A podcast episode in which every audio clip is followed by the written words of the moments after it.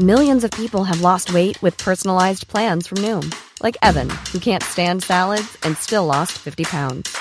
Salads, generally, for most people, are the easy button, right? For me, that wasn't an option. I never really was a salad guy. That's just not who I am. But Noom worked for me. Get your personalized plan today at Noom.com. Real Noom user compensated to provide their story. In four weeks, the typical Noom user can expect to lose one to two pounds per week. Individual results may vary. Hey, Dave. Yeah, Randy. Since we founded Bombas, we've always said our socks, underwear, and t shirts are super soft. Any new ideas? Maybe sublimely soft. Or disgustingly cozy? Wait, what? I got it. Bombas. Absurdly comfortable essentials for yourself And for those facing homelessness. because one purchased equals one donated. Wow, did we just write an ad? Yes. Bombas. Big comfort for everyone. Go to bombas.com slash ACAST and use code ACAST for 20% off your first purchase. Hello, and thank you for joining us for a very special episode of Pete and Gary's Military History.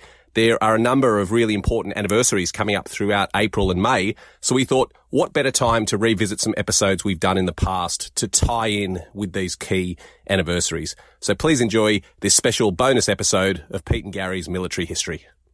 A Living History production.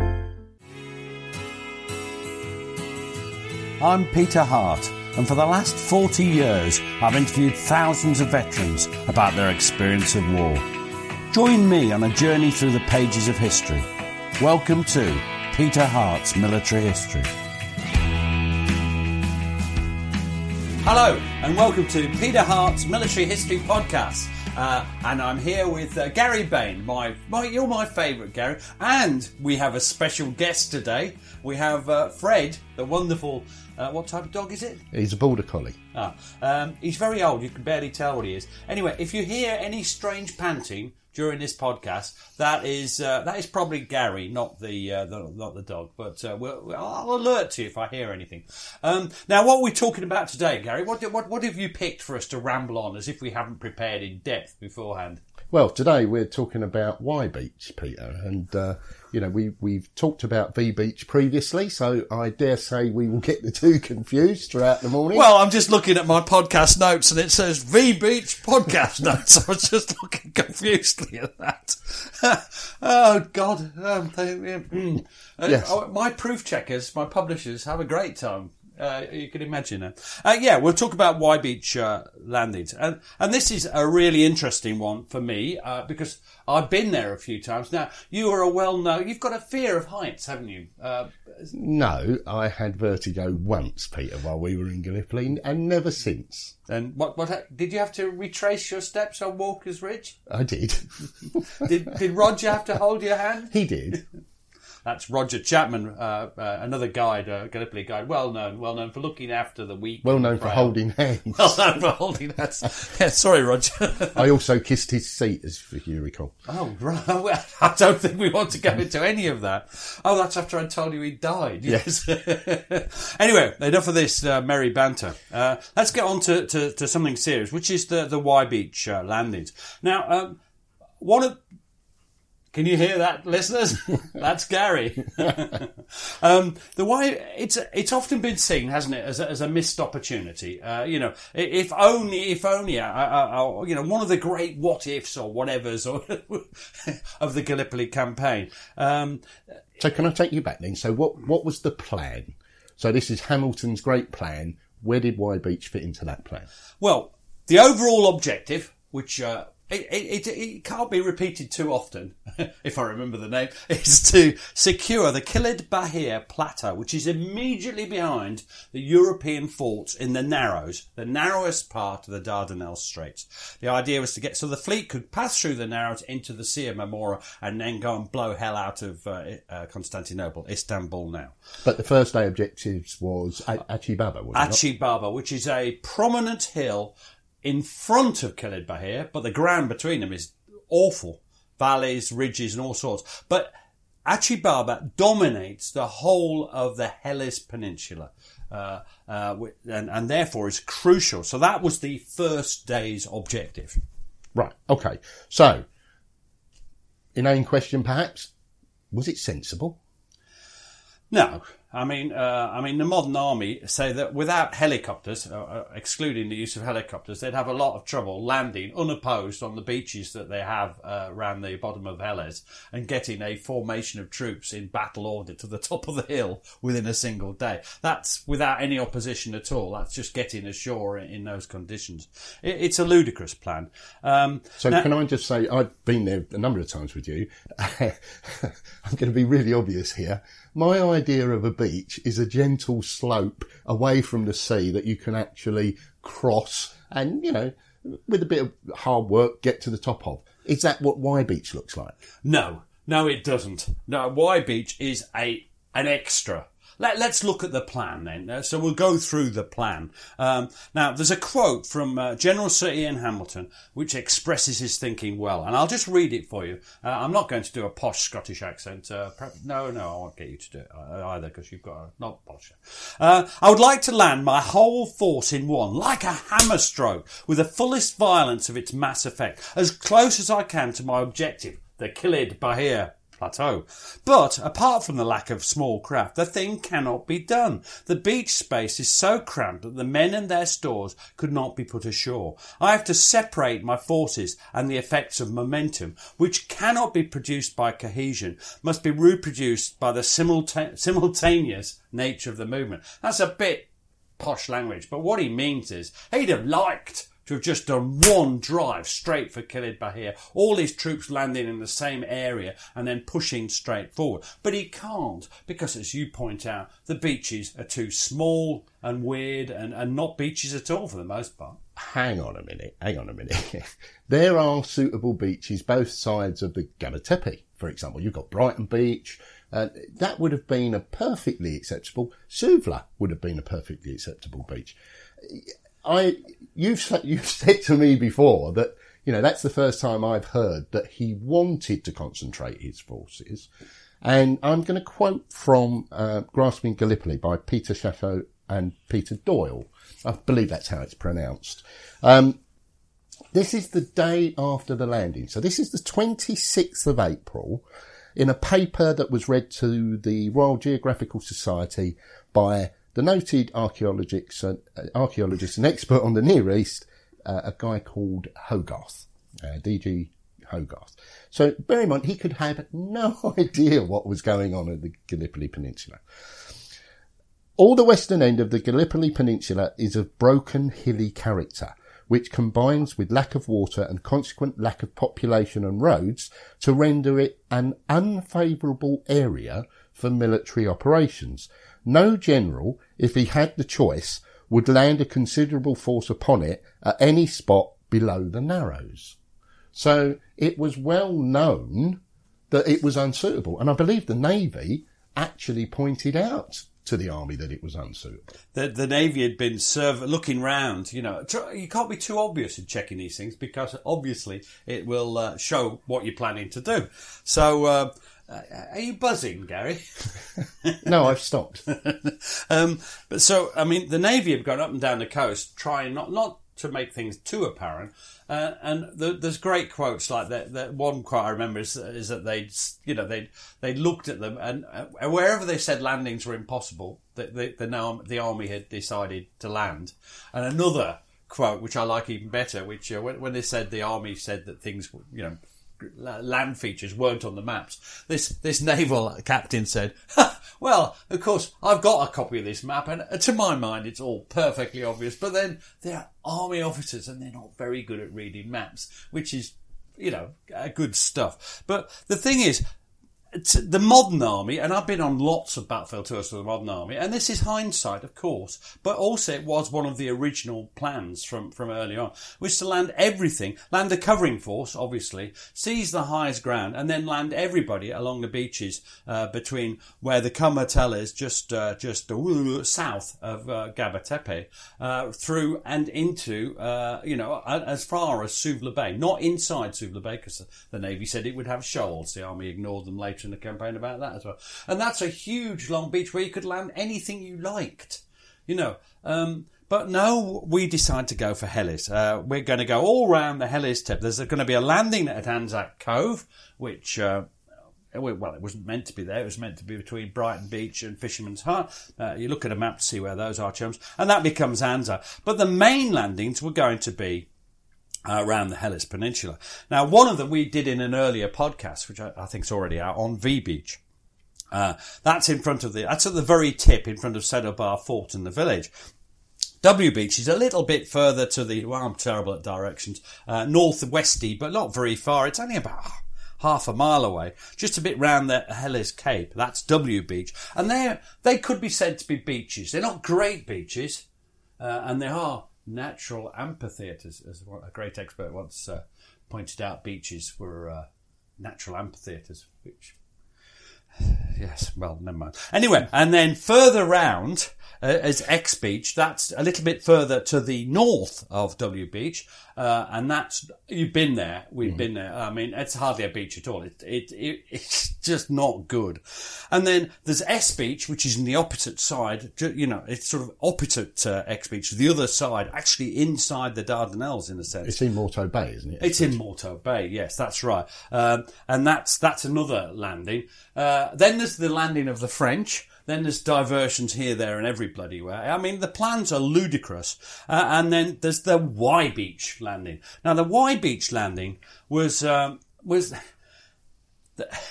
it. I, I, I find it's at the bottom of a steep Y-shaped gully. We'll talk more about this later.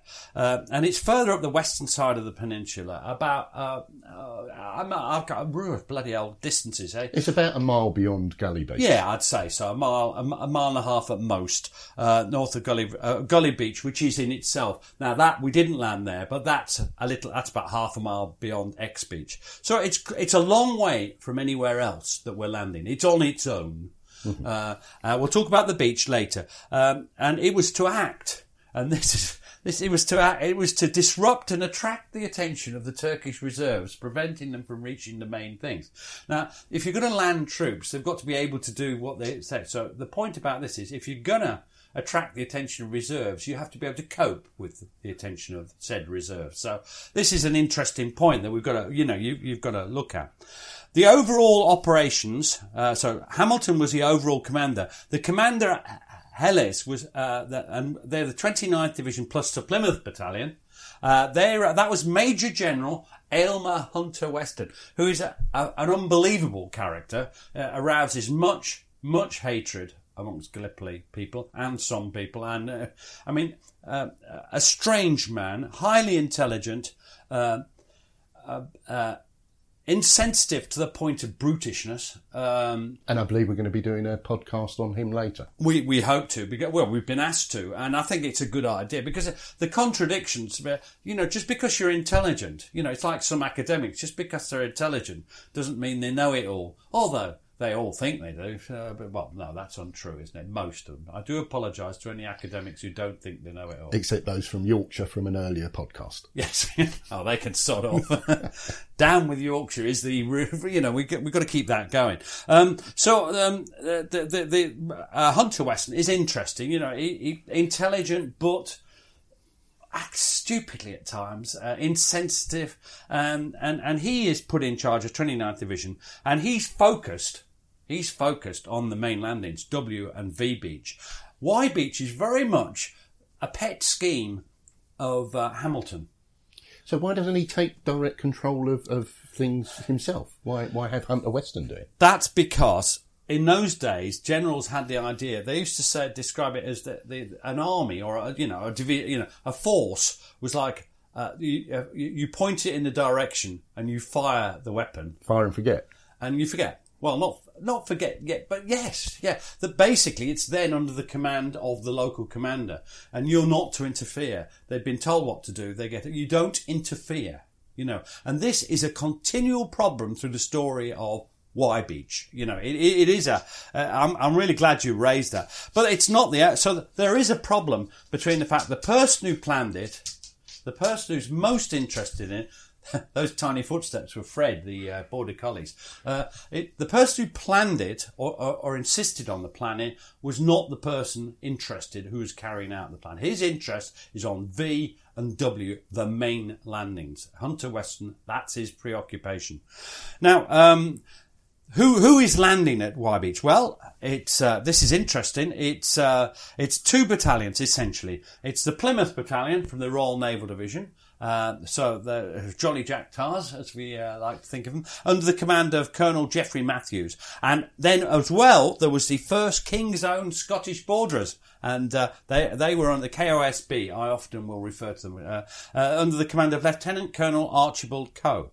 Both these colonels were under the impression that they were the senior officer. This is a staggering piece of military incompetence. You cannot have two battalions landing on a beach and thinking that they're both in command of the operation.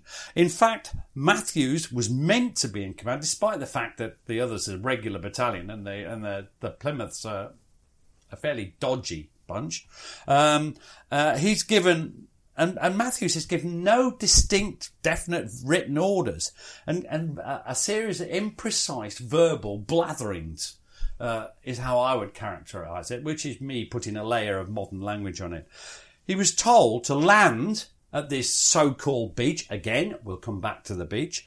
Uh, to move inland to threaten any Turkish withdrawal from the glorious advance from V&W Beach, because they, of course, presumed that they'd be la- advancing swiftly towards Achi Baba. So they would interfere, uh, interfere with their, their, the Turkish withdrawal. They were to capture a gun that was rumoured to be in the area, although they never found it. No one really knows where it is. And they, uh, the third part I mentioned earlier, attract Turkish attention and resources away from the main landings. Uh, so that's what they're meant to do. He was also told to get in touch with X Beach, that's the one uh, further along, but wasn't told why or what he was to do. Was it a, a signal? Or was it to actually join up with them? Uh, he was not told what to do if the main body didn't advance from uh, W and V Beach, and uh, it's just it's just shit. You know, it's that's blunt, you know, talk. But I mean, it's not the way to. I mean, staff work, and that this is staff work, isn't it? This is uh, command and control staff work. It's just. And what size of defending force were they anticipating? Well, this is a problem. They think there's a whole Turkish division uh, defending this area, but there's not. I mean, that would explain most of it. Um, let, let, me go through it. Um, the, the force landing at Y Beach is bigger than all the Turkish defenders put together. All of them. What for the whole for the whole, whole of the Helles, Helles Peninsula? So uh, let me go through it. There's no gap. There's nobody above Y Beach at all.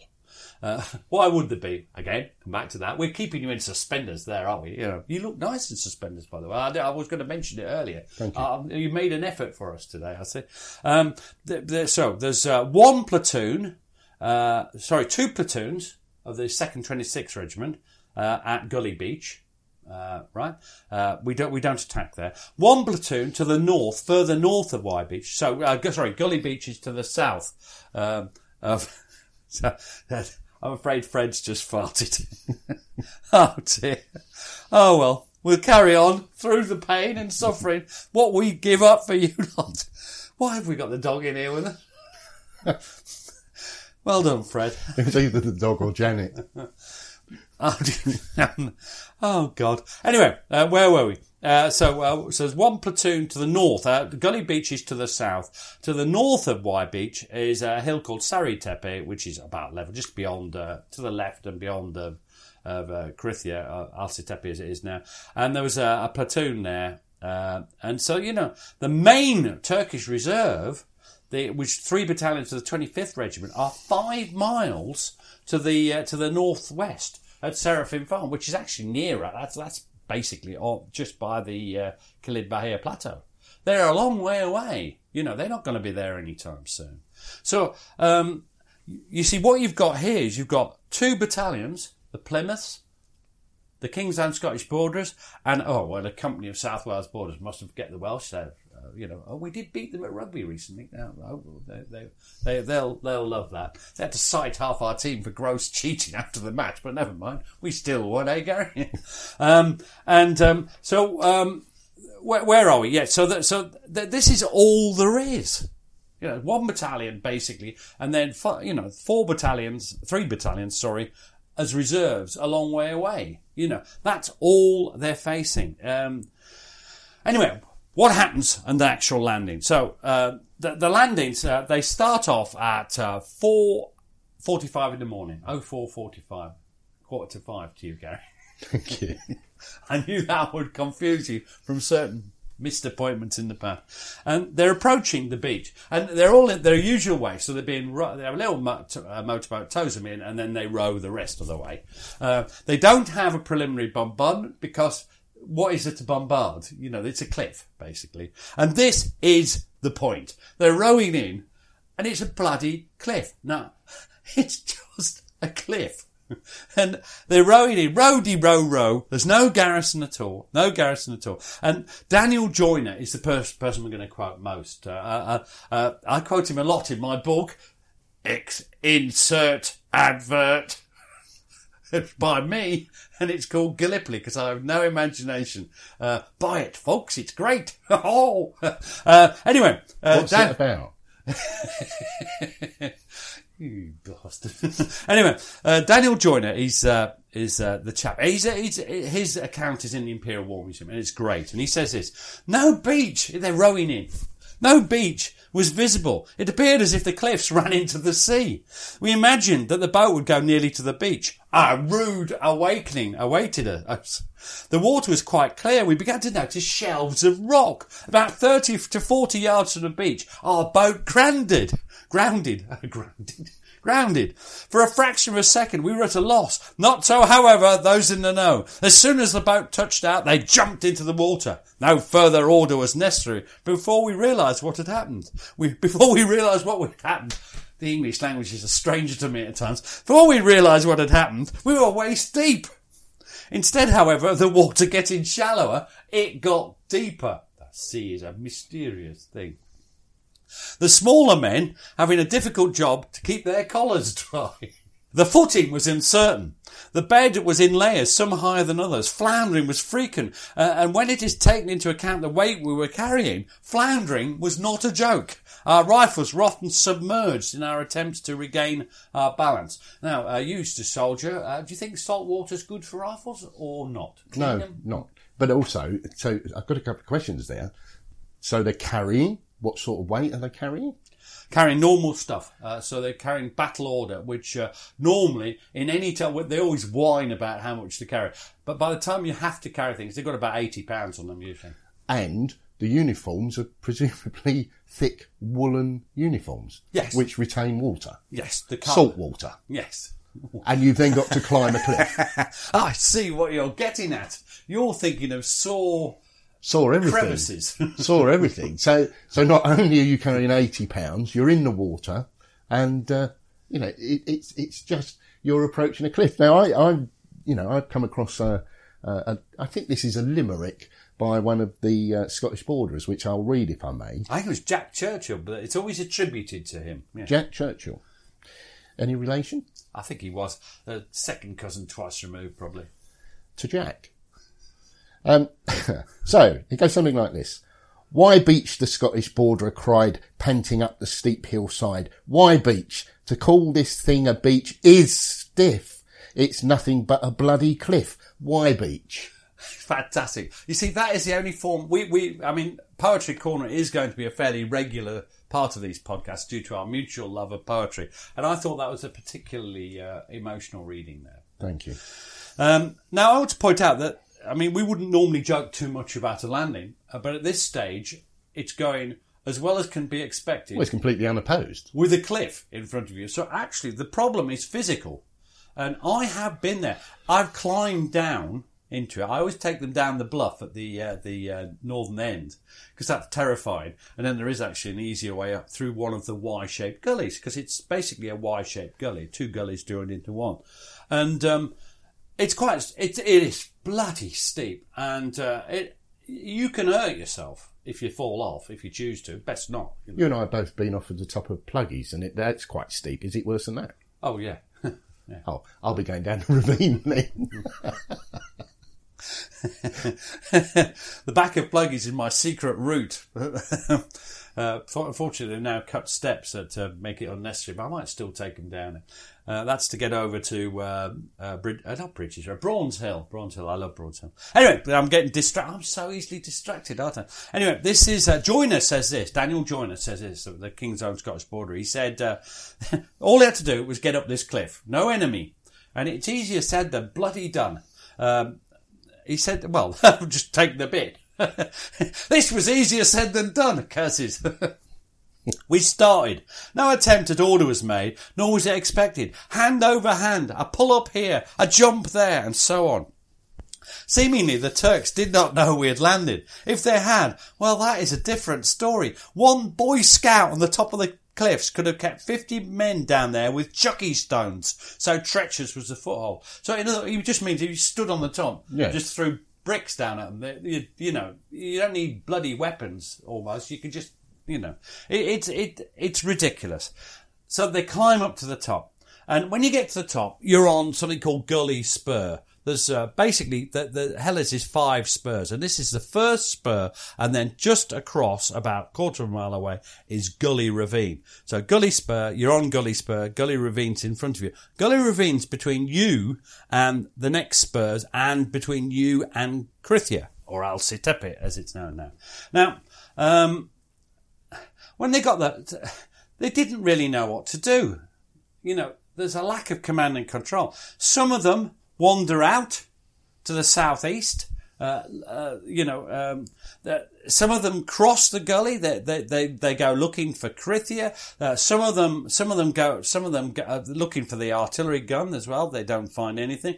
Uh, there's always this rumor. You know that some actually got to Krithia, uh, and then and then some of them look for the X beach, but it's a bit too far to be bothered with it. And they never actually get anywhere, and they don't, and they don't actually do anything.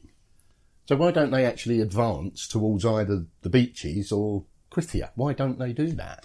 Well, the thing is, Krithia is just a. It, I mean, it becomes an obsession. And people say, oh, some ambulance men were in Krithia, or oh, Scottish Border or Plymouth was in Krithia, as if it mattered. Krithia, no disrespect to the village, it's just a poxy little village. It has no importance at all. It is just were later three battles of Krithia, followed, followed by we, we Here's a cool fact a crocodile can't stick out its tongue. Another cool fact you can get short term health insurance for a month or just under a year in some states. United Healthcare short term insurance plans are designed for people who are between jobs, coming off their parents' plan, or turning a side hustle into a full time gig. Underwritten by Golden Rule Insurance Company, they offer flexible, budget friendly coverage with access to a nationwide network of doctors and hospitals. Get more cool facts about United Healthcare short term plans at uh1.com.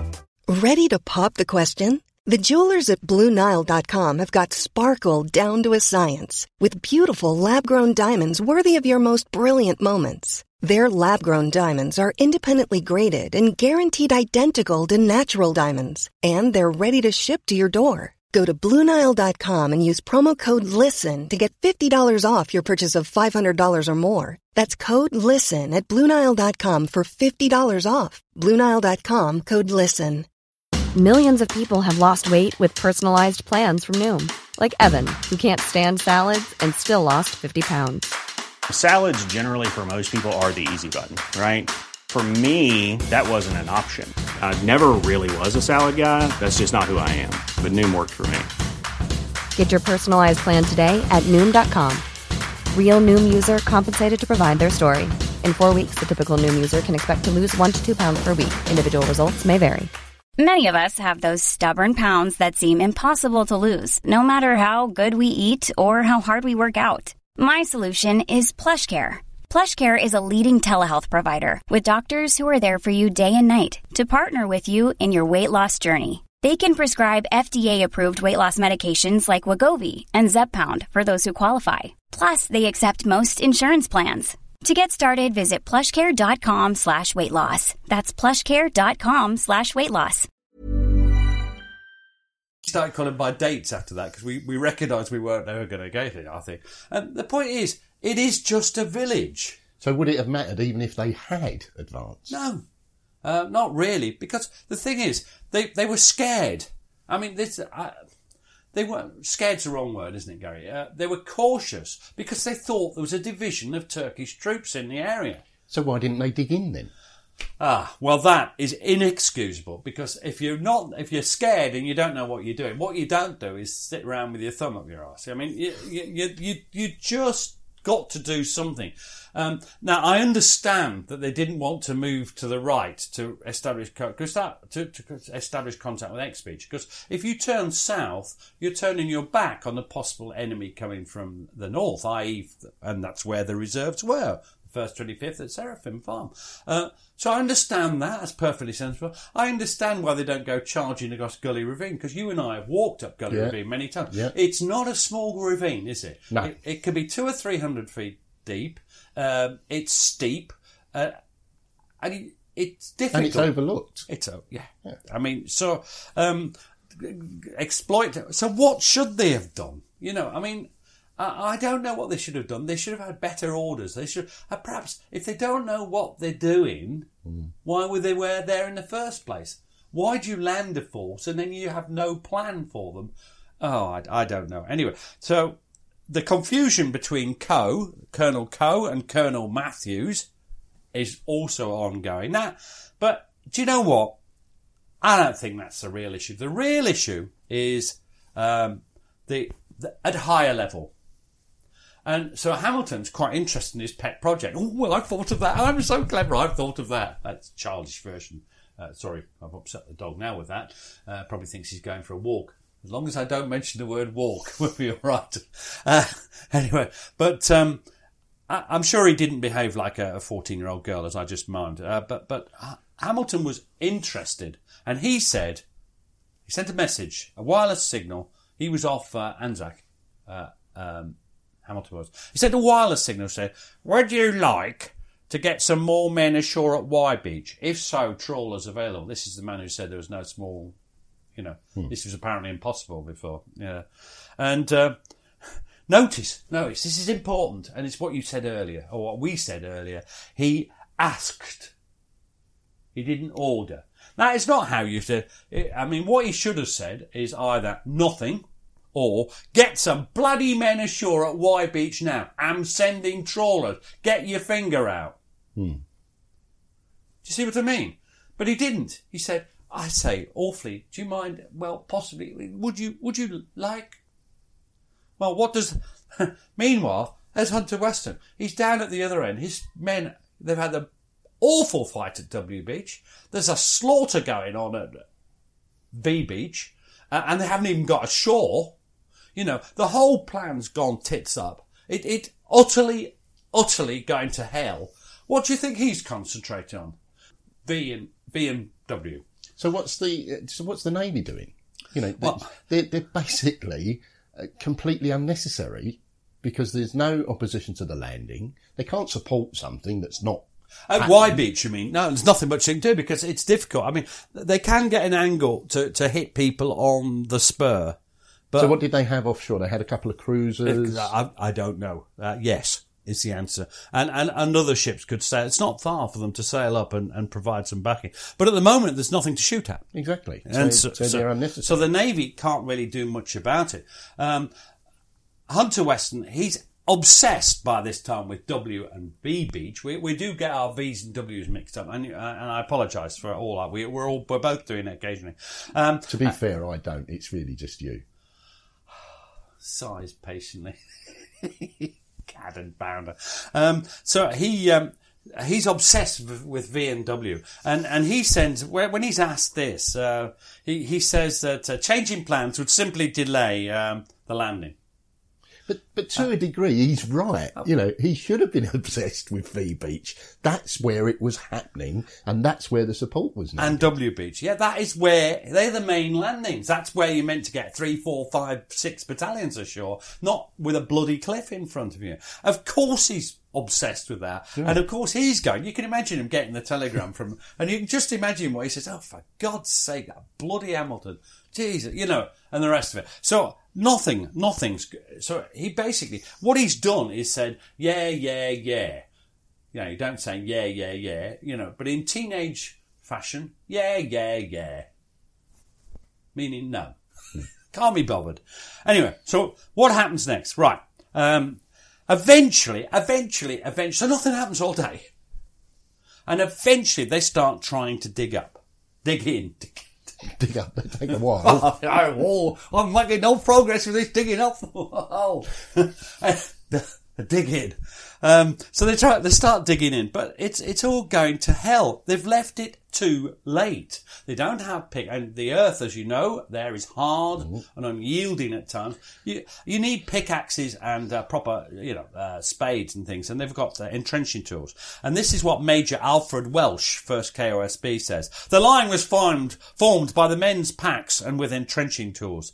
It never reached what could be called a trench and was constructed under a most harassing and ever increasing rifle fire. Although never a serious menace, bursts of gunfire, sniping and threats had accompanied the construction of our frail fort. Now, who are these? Yes, who are they? Well, the Seraphim Farm people haven't arrived. These are the people from Gully Beach. They've moved They've seen the landing at X Beach, they've seen the landing at Y Beach. They're in between, and like all sensible soldiers, sod this for a game. Soldiers, they've moved back and moved to take up sniping positions facing Y Beach. Uh, and so that's who these people are that's shooting at them. Uh, it carries on for the rest of the day. Turkish snipers are good. We have this thing about British rifle skills that we're the only country in the world that can shoot straight. Uh, our, our, our regulars are well trained riflemen, 15 rounds a minute and many more aimed. But Turkish snipers are very good. They soon got a reputation of being able to shoot through a loophole in a sniper's plate. Uh, you know, they could, they, they you know, they, used to hit, hit, they were fabulous. And it's So- a recurring theme throughout other landing areas. and- It is Oh, always the same, and, and they go for officers as well, of course, Yeah. because you could recognise officers then because they've got Yeah. they've got all the stuff on their sleeves and the braid, and they're wearing dip. Officers wear lighter coloured uniforms. You, you might as well stick a bloody great signpost next to them. Anyway, so night's falling. The trench is about 18 inches deep with packs and stuff, as Welsh says. Um, uh, they, they, they, the Turks then begin to arrive from, uh, from Seraphim Farm. These are the reserves that we are meant to attract and delay and rest. Well, we soon came to regret that because they also bring up a couple of guns by report. i I don't know where these guns come from, so I want to stay vague on that.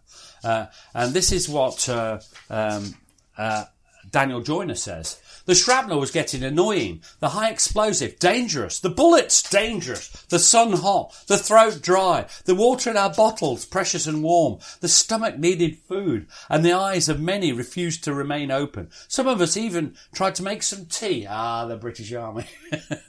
but no sooner was smoke seen than the bullets began to splutter. No need now for the NCOs to shout as on manoeuvres, keep your head down! As the sun went down, the heat of the day changed to a very chilly night. It is bloody cold in April at Gallipoli, uh, you know. um, now, as a troop, the 1st 25th Regiment from Seraphim Farm are starting to arrive, and they start to put in their first attacks. Um, there's, there, there- there's meant to be a counterattack about 1740, and Private John Vickers of the Plymouth. Basically, they've taken up shape. The, the King's and Scottish borders are in the middle, and they've got elements of the Plymouth on the left and right, and they're basically at the top of the cliffs surrounding the Y-shaped gully, Y Beach. Okay, and uh, John Vickers says that shortly after the snipers made their appearance, the order was passed out along the line: a large body of troops advancing over the skyline. The message was followed by another, a larger body of troops advancing over the skyline. they were 800 to 800 to 900 yards away, advancing in massed formation, shouting and waving their rifles above their heads. We opened fire upon them. They still rushed on until the two cruisers who were supporting us, HMS Goliath and HMS Dublin, there's the answer to your question, which Thank I you. didn't know earlier, each fired a broadside which completely scattered them. Still daylight. Navy can see him advancing because the spur you've been on that spur. Yeah. It's the spur that leads up to the Nuri Yamut uh, Memorial, uh, and it's open. Um, darkness fell. Now the naval guns can't see them. You know, and if you can't see them, it, you know, Um, the Turks take up their positions about 600 yards away, and they, they and here's uh, Vickers again, John Vickers, Plymouth. He said, uh, shortly after dark, they made their first charge as we expected. They came up within 10 yards of our trench, but by keeping up a rapid fire, we held them back. They retired for a short time, but there's a regular hail of bullets hitting the parapet of the of the trench and almost blinding us with the dirt. The dirt was also getting into the mechanism of our rifles, which added to the difficulty of keeping up a ra- rapid fire. Remember, they'd also been in salt water. Yeah. Um, the noise was awful. Well, wounded, groaning, and calling for stretchers, which never came. Why, why wouldn't the stretchers come? Well, because it's up a cliff. That's it. The incessant rattle of the machine guns and rifles. That would be our machine guns. Although uh, the first 25th may have had some. I, I know the first 26th didn't. The wounded and dying Turks in front calling for Allah. To make matters more cheerful, it began to rain. Love these quotes. Now, um, the, Daniel Joiners also remembers it, and, and, and this is uh, they, they, they launch a sort of you know little charge, and Daniel Joiner says Captain Antrobus called the charge. The, gr- the ground we had to cover was fairly level, covered with the Gallipoli characteristic gorse. and the air was laden with lead fired from both flanks. We went at it full tilt. The fire of our supporting flank companies sounded as if each man had a machine gun. The troops, seeing we meant business, hastily withdrew. Yes, because they're not stupid. You know, and we have this idea there's thousands of them, and that we're bravely fighting them back. There's actually less Turks moving up to attack them than there are defenders. How many do we think? About 1,500 ish? Yeah, 15, 1600 uh, Turks they attract to that area. So best part of two battalions. So it's almost equal, but So- it's, they're not massive. Did the Turks miss an opportunity? Could the Turks have literally have pushed them off the cliff? That's what they're trying to do. And uh, but but you know they're they're the same number or slightly less, and it's difficult. It, it you know, but. Um, but our lads are, are getting desperate because they're frightened. They think there's thousands of Turks out there. And was there, for the benefit of our good friend um, Mr. Thompson, was the logistics in place? Were they getting supplies? Did they have water, ammunition? I'm so glad you've mentioned logistics. You're thinking of Roy Thompson, the No, I'm thinking of Rob Thompson. Rob Thompson yeah. I don't know Roy Thompson. Roy Thompson's cousin. I, I think he's a much better logistician. I mean, he Oh, he's- he's but- much better looking. Is he? Well, yes, he, yes. Uh, so yes, uh, this is dedicated to you, Roy.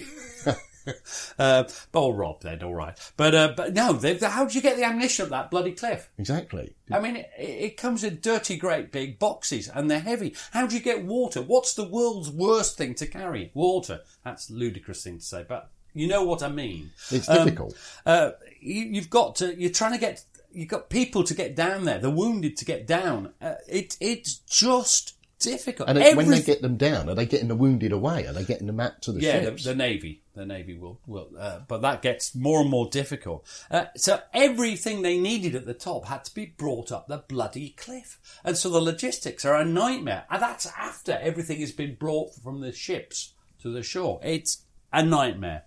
Joiner starts to realise that the, it's getting desperate. He says the fire from the Turks was now increasing every moment. No guns could support us as our position was so uncertain. We hardly knew where we were. How can the Navy fire support bombardments in the dark when they don't know where anyone is? no, they can't. Uh, uh, uh, our only consolation was in fact that our bayonets were kept ready and would account for something before we said bust. Brave lads, they're going to fight to the end. About midnight, not an officer or men except expected to see daylight again. Men were going mad, uh, others groaning, others prompted by the officers were conversing about cheerful topics to drive away the thoughts that, that were rapidly becoming facts and reality. And just, you know, talk about anything, talk about the, the pubs you like, right, just anything, rather than the Turks that are surrounding you, you know. I'm sure the Turks are doing the same thing. Turks are probably thinking, oh God, I've got to attack them again. you And know. unless you go back down the cliff, you're there. Yeah. You know, you're stuck. Well, behind you is that awful cliff. You Yeah. know, uh, uh, well, when I say cliff, it's very, it's cliffs in places. It's extremely steep and cliff-like. Um, right, um, we made some attempt to improve our cover, scraping with our fingers and feet. In, in some cases, one man was holding as much as 25 to 50 yards, the remainder being held by dead men. And they were losing casualties that, that you know. Now, the Turks get close, close enough to be able to use their secret weapon. And what do you think that was? Well, I know, for example, that they had hand grenades. So I'm assuming you mean hand grenades. You're right. And we didn't have them. Why did we not have hand grenades? Well, we just hadn't, we, we weren't ready for trench warfare. We just didn't have them. On the Western Front, they'd started making them, uh, jam tin bombs, things in December. But, you know, this is April. And we just haven't got hand grenades. But the problem with this is that, you know, what better weapon is there in, a, in a, an approach in the dark than to sneak up and throw hand grenades? Or bombs, as they call them then. It's confusing to the modern ear. They're grenades.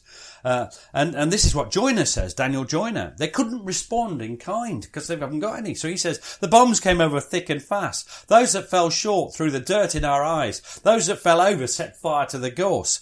Not only did the thoughts of being burned alive cause us to take action, but the flare, the, the, the flames being behind us, the Turks opened fire whenever a glare lit target appeared. We could not retaliate in kind. Firstly, we had no bombs, and also the position we were in would not allow us of charging or firing at the bombers effectively.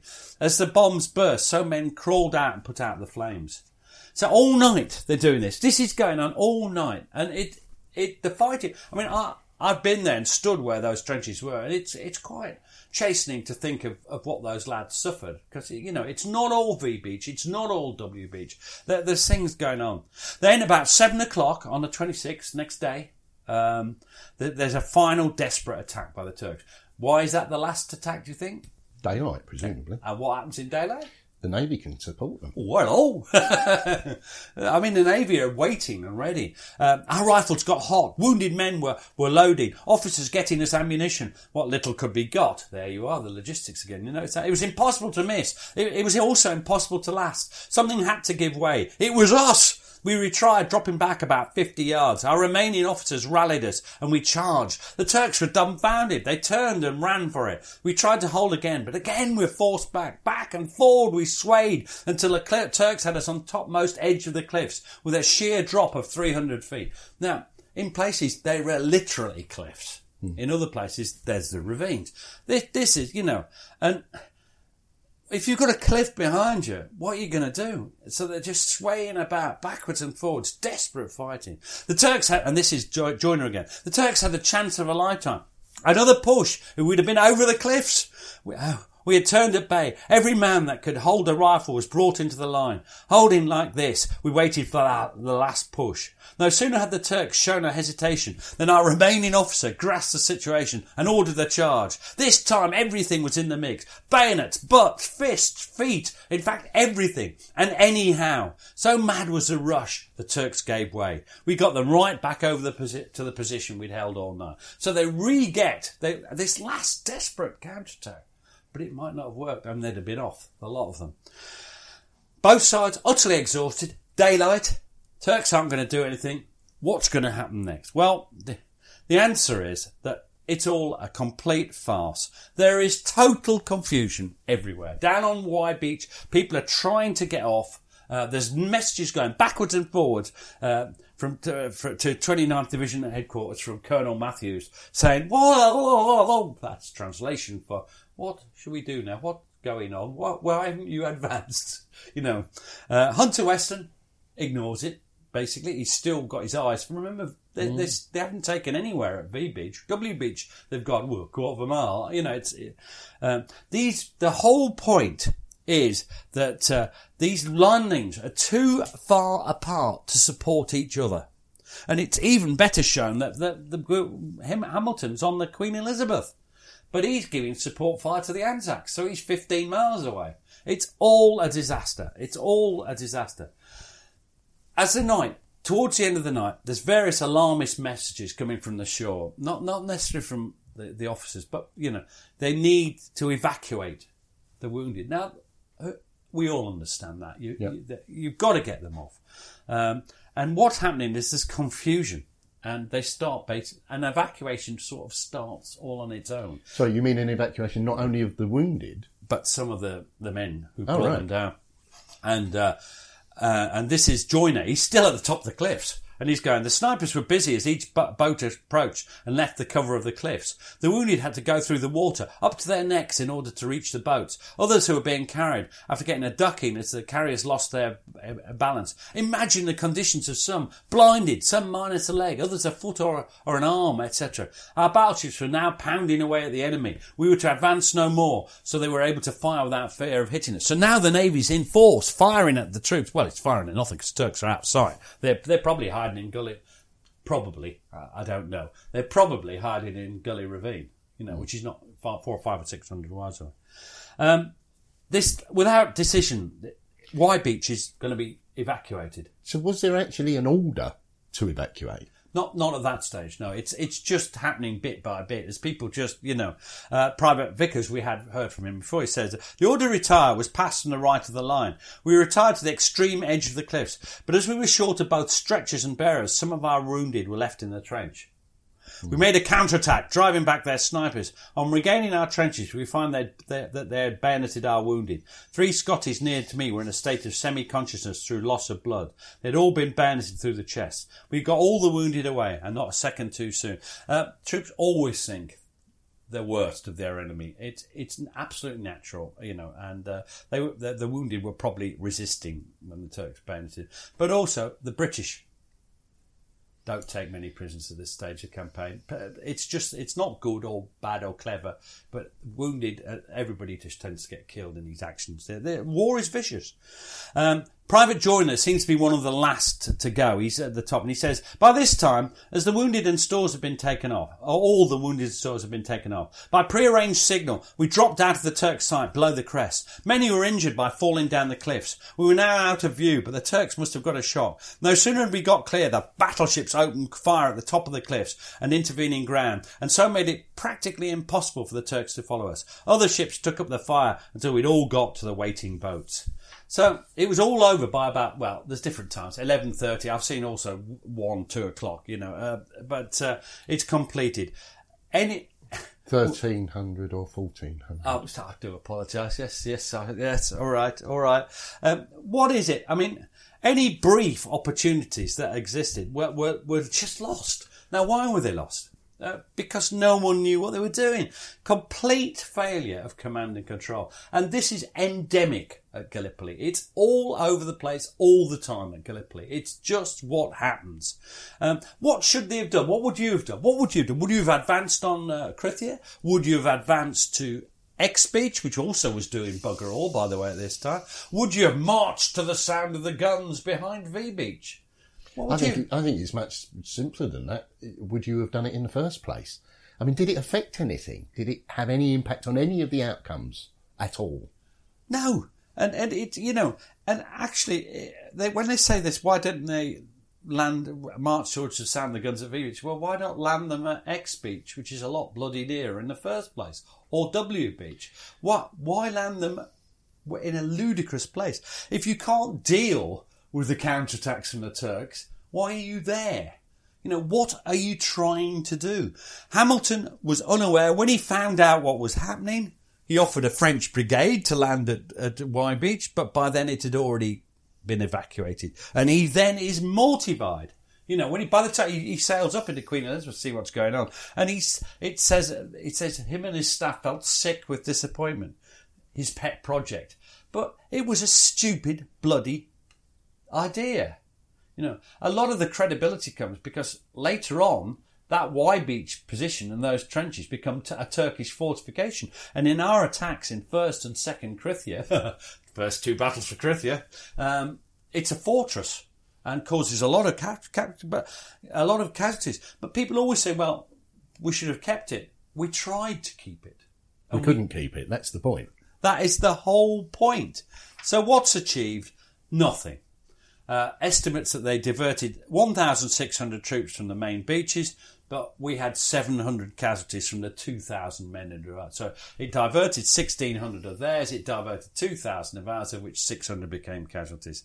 Um, it, it, it, it, it, the, the main thing that I would note is, firstly, um, Hunter Weston has no flexibility. I, I think he's right, actually, but he will not send people. Yeah, I don't. I don't think he's wrong. No, I, I think he, he, he no inclination not to concentrate on V and W, the main landings. Uh, not particularly interested in X and S either. He's interested in the main landings, and uh, his main thing is to original thing: strong landing at Helles and advance towards Achi Baba, and and this pet project to do what?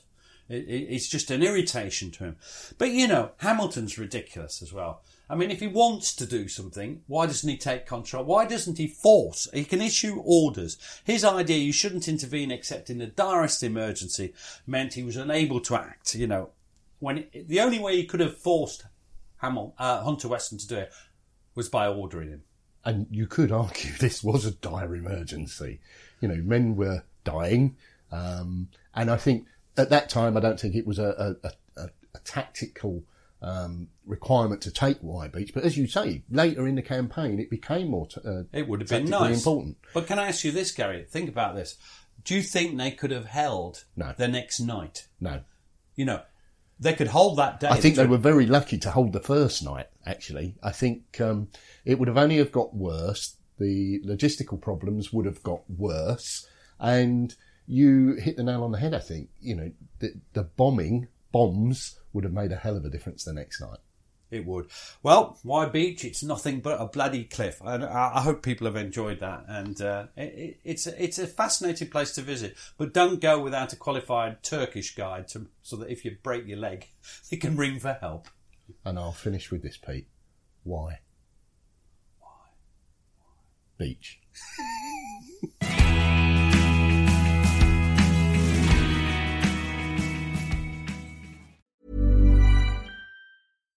When you make decisions for your company, you look for the no-brainers. And if you have a lot of mailing to do, stamps.com is the ultimate no-brainer. It streamlines your processes to make your business more efficient, which makes you less busy. Mail checks, invoices, legal documents, and everything you need to keep your business running with stamps.com. Seamlessly connect with every major marketplace and shopping cart Schedule package pickups and see your cheapest and fastest shipping options from different carriers with rates up to 89% off USPS and UPS rates. And with the stamps.com mobile app, you can take care of mailing and shipping wherever you are. Make the same no-brainer decision as over 1 million other businesses with stamps.com. Sign up with code program for a 4-week trial plus free postage and a free digital scale. No long-term commitments or contracts. That's stamps.com. Code program. Thanks for listening. Follow us on Twitter and Facebook to learn more about each episode. And if you'd like to support the podcast, you have a couple of options. You can buy us a coffee at buymeacoffee forward slash PGMH or consider subscribing to the podcast for only £2 per month and get ad free listening and bonus content. You can find links for both on our Facebook and Twitter accounts. Sounds great, doesn't it?